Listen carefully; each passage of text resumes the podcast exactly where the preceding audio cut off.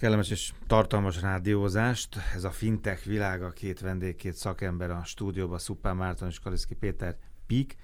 És Marci azt mondta, talán múlt héten ígértük is, hogy egy nemzetközi open banking körkép, ugye egy nagyon komoly lehet mondani, nagyon komoly tanulmány alapján. Igen, a nagyon komoly tanulmányunk az, az inkább a magyar piacra fókuszált, ezt a múlt héten beszéltük végig volt benne, tartalmazott egy ilyen 10-20 százalékban egy nemzetközi rövid kitekintést, igazából két jó példát nézett meg. Az két olyan cég, amiről korábban egyébként szóval egy évvel ezelőtt már ilyen említés szintjén beszélgettünk, és uh, igazából annyira megtetszett nekünk ez a, ez a, a téma, meg, meg annyira lelombozott minket a magyar valóság, hogy uh, kicsit körbe akartunk nézni, hogy nemzetközi piacon mi, mi, mi az, ami történt, jó példát is lássunk, meg, meg hát egy reményeink szerint lássuk az utat, hogy, hogy hova tud elérni a, a magyar open banking piac. Úgyhogy alapvetően én azt terveztem a mai napra, hogy ezt a két nemzetközi példát megnézzük jobban, Ugye aztán a Peti egy kicsit, vagy nagyon hát alá széle, széle, szélesebb körben tekintett körbe, úgyhogy a példák majd a végére maradnak. A Pléd és a Kovo nevű két API platformot szolgáltató, igazából IT szolgáltató cég, és akkor előtte egy kicsit végigvennénk, hogy egyes országokban hogyan áll az open banking, és miért állhat úgy, illetve mi az, ami az erősségük, gyengeségük. Honnan induljunk? Induljunk onnan, hogy kik, kik a piacvezetők az open banking területén. Azért is hoztam különböző országokról példát, mert itt sokkal jobban meg lehet érteni azt, hogy ezek a cégek hogy tudtak egyáltalán piacra lépni, vagy milyen körülményei voltak annak, hogy ők ilyen sikeresek legyenek. Hát alapvetően négy példát hoztam. A Létezik egy mérőindex, ami négy fő szempont alapján sorrendbe rakja az országokat open bankingre való nyitottság tekintetében. Ez a négy fő szempont, ez egy matrix tulajdonképpen, ami alapján besorolják az országokat. Az egyik a szabályzói környezet, a másik az maga az innovációs potenciál, a harmadik a fogyasztói befogadó képesség, és a negyedik pedig az elfogadósági hajlandóság maguktól a pénzintézetektől és ez alapján a lista, vagy a mérőindex alapján az Egyesült Királyság áll az első helyen. Ez annak köszönhető, hogy itt egyrészt a piac is nagyon innovatív, és másrészt pedig a szabályzói környezet is követi a piaci trendeket. Tehát hogy tulajdonképpen az összes piaci szereplő azon van, hogy minél nyíltabb legyen a bankolás. Ők már tavaly is nyitottak, ugye, vagy egy évvel előre mentek, azt hiszem, ugye előbb, előbb adtak lehetőséget, adtak teret ennek a dolognak, ami 2018, ugye? Igen. Így van, és ez nekünk, mint Sőt, fogyasztóknak bo- bocsánat, is. hogy, hogy közösszólok, hogy a, hogy a UK-ben sokkal régebb óta hmm. vannak, mert ilyen, ilyen állami, tehát ilyen központosított irányból valóban tavaly nyitották meg egy kicsit megelőzve a tehát ezt a klasszikus PSD2-t, vagy PSD2 standardeket, de, de Angliában több vállalat indult azzal a küldetéssel már négy-öt éve, amikor sokat jártunk oda a PIK alapítása környékén, hogy ilyen, ilyen különböző open banking platformokat, vagy nem, még nem is így hívták ezt, uh-huh. ilyen azonnali átutalási vagy egyéb platformokat kezdtek el üzemeltetni, ahol, ahova bankok önszántukból csatlakozhattak. Nyilván az volt az előnyük, hogy, hogy, hogy ezek a szolgálat, hát mint egy PISP, AISP, ilyen korai futárok még nem tudták, hogy őket egyszer így fogják hívni, előre mentek, illetve Németországban is volt egyébként egy ilyen, ott konkrétan open banking platformnak hát hívják. innovatív környezet, a, a bankok is adták magukat, és eléje mentek a dolognak, és még ráadásul a fogyasztó is nyitott volt erre a lehetőségre. Abszolút, hogy... és ennek az volt az egyik indoka, hogy volt egy szabályzói környezet, ami növelte a Igen. bizalmat a, a fogyasztók irányából. Na, ennek egy ellenpéldája a kínai piac, ez egy teljesen kísérletinek mondható piac, ugyanis itt semmilyen szabályzás nem köti a szereplőket hmm. az open banking megvalósítására, és itt a fogyasztók is nagyon mások, mint az európai piacon. Tehát itt uh, valahogy nem féltik annyira az adataikat hmm. a felhasználók, ezért uh, nincs is nagyon szükség erre a szabályzói környezetre. Egyébként egy érdekes párhuzamot hoztam, nem tudom, hogy emlékeztek-e, amikor elkezdődött itt az érintésmentes fizetés, hogy mennyire bizalmatlanok mm. voltunk ezzel kapcsolatban, és mindenki attól félt, hogy majd így lopják el a pénzüket, mm. mára pedig mindenki használja. Hát valami ilyesmire számítottunk az open banking terén is. Ugye a kínai piac abból a szempontból is más, hogy ugye itt a bankszektor egy sokkal fiatalabb, sokkal innovatívabb meg hiányoznak lépcsőfokok, ugye? Hiányoznak a fiókok, ugye? Vagy a... Hát meg lehet, hogy ott úgy, úgy tudják, hogy, hogy a, ha odaadják az adataikat, hanem úgy is elveszik.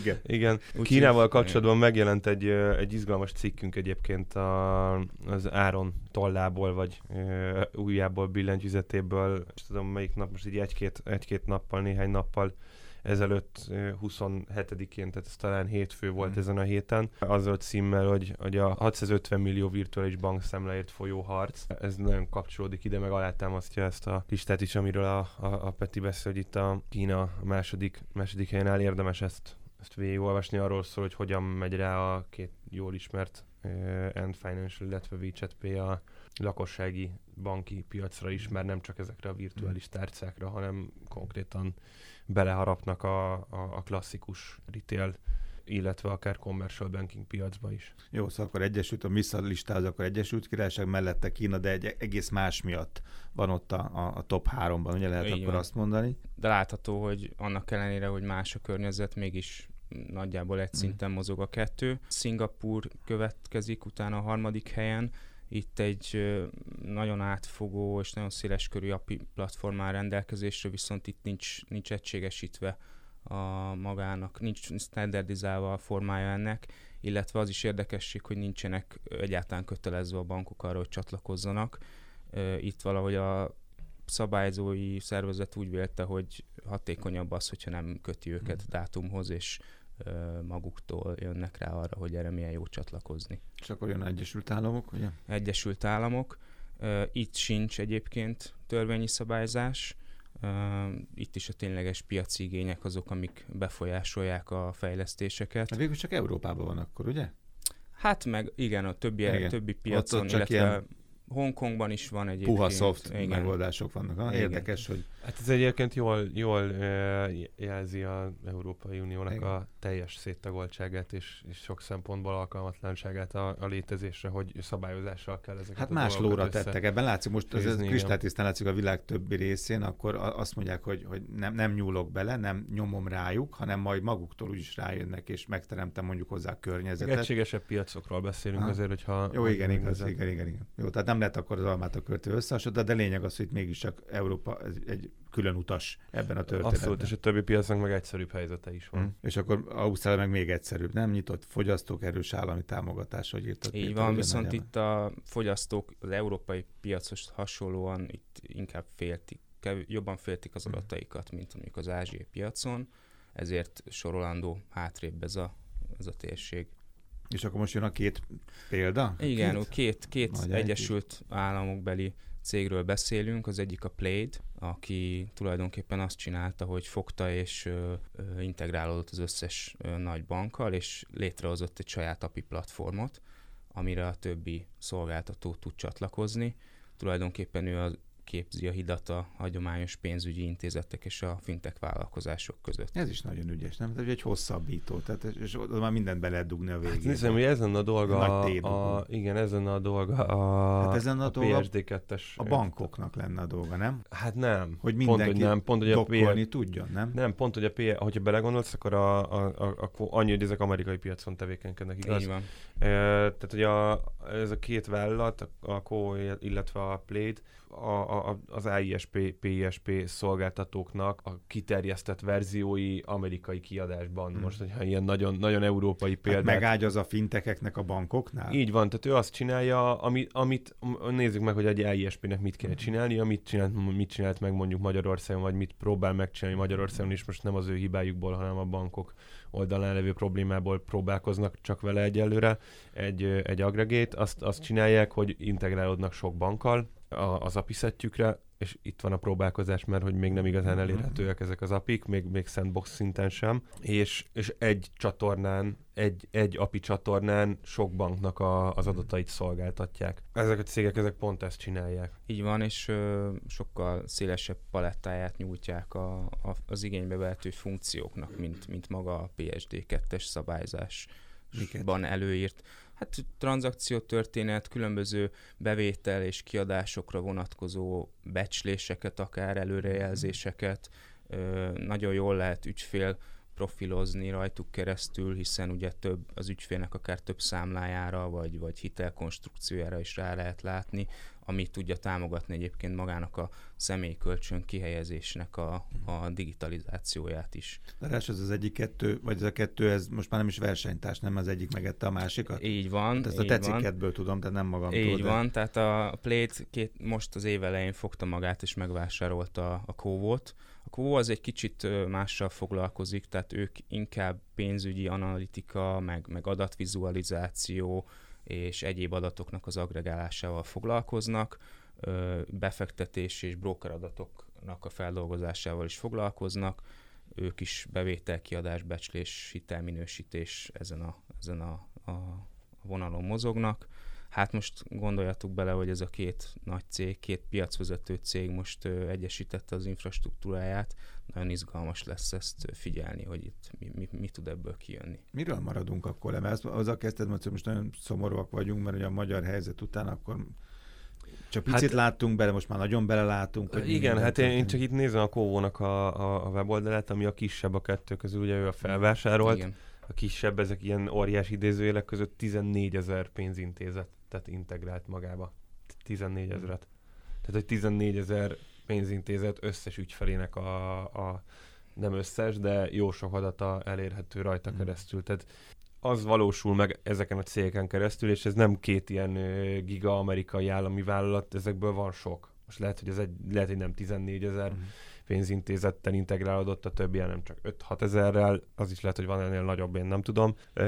De, de hogy, hogy nagyon könnyű dolga van azoknak a típusú fintekeknek, akik, akik ilyen, ilyesmi analitikákat akarnak, vagy ilyesmi analitikákra, vagy ilyesmi adatokra akarnak üzletet építeni, és lehet üzletet építeni. Tehát egy, egy olyan szolgáltatóra, ahol 14 ezer vagy 500 mm. szolgáltatónak az adatai elérhetőek, ott lehet ö, adatot építeni, vagy ö, üzletet építeni, illetve adaagregátor cégként is, vagy ilyen API platformként is lehet üzletet építeni úgy, hogy a 14 ezer pénzintézethez bekopogtatsz, és azt mondják, hogy perce itt vagyunk, integrálódjunk, nem pedig az van, hogy ilyen rejtélyes regisztrációs folyamatokon kell keresztül. mindenki. Itt is egyesével vadáztak le mindenkit. De ők már megtették ők ezt, már megtették, a finteknek igen. már nincs ezzel dolga. Mert Így már... van, de, de pont arról beszélek most erről a köztes léjerről, hogy, hogy Európában ezeknek a köztes cégeknek is sokkal-sokkal nehezebb dolga van, a mi régiónkban meg aztán pláne.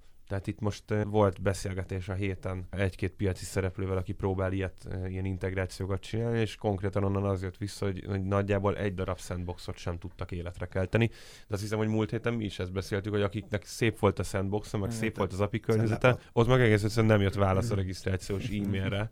és akkor ezek után én beszéltem egy ismerősömmel ki múlt héten, talán amikor, amikor ezeket a konklúziókat levontuk, hogy, ez, hogy hát de hát ez van, és mondta, hogy persze be kell menni személyesen az a bankba és verni kell az asztalt. Tehát ez baromi jó, amikor mondjuk egy holland cég a fejébe veszi, hogy ő kelet-európai eh, bankokkal eh, integrálódni akar, mert... Én pont ezt akartam miért. kérdezni az a vége fele, hogy ez, ez rendben van, hogy akkor látjuk, hogy a világ hogy mozog, és ugye kezdtük a, a britekkel, Na de hát ez, ez most már a határon nem áll meg, tehát nyilván valóban ez az ügyfél is izgalmas lehet, meg érdekes lehet, meg mondjuk az a 40 millió lengyel, vagy bárki más. Abszolút, tehát ennek Európa szinten kellene működnie személyes kopogtatás nélkül. Még egyébként az Kínában lehet ezt megfigyelni, hogy sokszor a, ezek a fintek vállalkozások e-commerce-el is foglalkoznak, tehát ezek az adatok arra is jók, hogy a, hogy a kereskedői platformokat lehessen fejleszteni, nem csak a banki szolgáltatásokat. Nagyon izgalmas adat, tehát hogyha, hogyha az, az alapszámlavezetési adatok mellé bejönnek akár, akár olyan adatok, hogy, hogy kosárérték, kosártartalom, eh, ki mit vesz, hogyan vesz,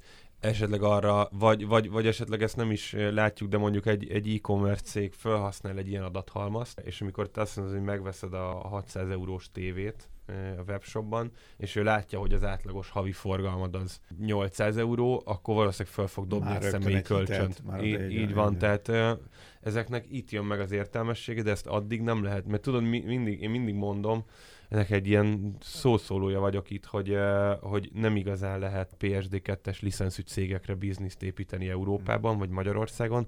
Ez pont ezért van, mert nehézkes a csatlakozás ha lehetne csatlakozni normálisan, akkor nagyon szép üzleteket lehetne. Gondolj bele, amikor mondjuk egy PayPal azt mondja, hogy integrálódik egy, egy, egy Kovo platformmal, és amikor egy PayPal-t használó webshop mondjuk előfizet erre a plusz modulra, és azt mondja, hogy akkor ő innentől kezdve szeretne elkezdeni személyi kölcsönöket is szolgáltatni, vagy egy másik third party keresztül kiajánlani. Tehát gyakorlatilag olyan, olyan cross-selling business modelleket lehet ezekre fölépíteni, hogy többszörözhetőek. Mire a lapos tévét kitolod az áruházból a pénztárhoz, addigra már megjön a telefonodra ah. a hitel, ugye? Aha. Igen, de erre, erről beszélünk mm. három és fél éve, mm. nem? Hogy, hogy mm. ide kéne eljutnunk. Gondolom a fintech.hu-na részletek is fönn vannak, ugye? Ezt a neked is elküldött összefoglaló anyagot, ezt három blogban jövő héten közé fogjuk tenni, egy, egy, egy rövid bemutatót a két említett cégről, a Playedről és a Quo-ról, illetve az azt hiszem, hogy egy, egy, egy Youngos igen. piackutatásnak a, és na, nagyon szemléletes videónak az alapja. Itt most az idő rövidsége miatt ötös listát néztünk ötös meg, de azt hiszem, hogy a videóban tíz szereplő Igen. van, nem? Top 10, oké. Okay. Nemzetközi Open Banking, Körkép, Szupán Márton és Kaliszki Péter. Pík, köszönöm szépen.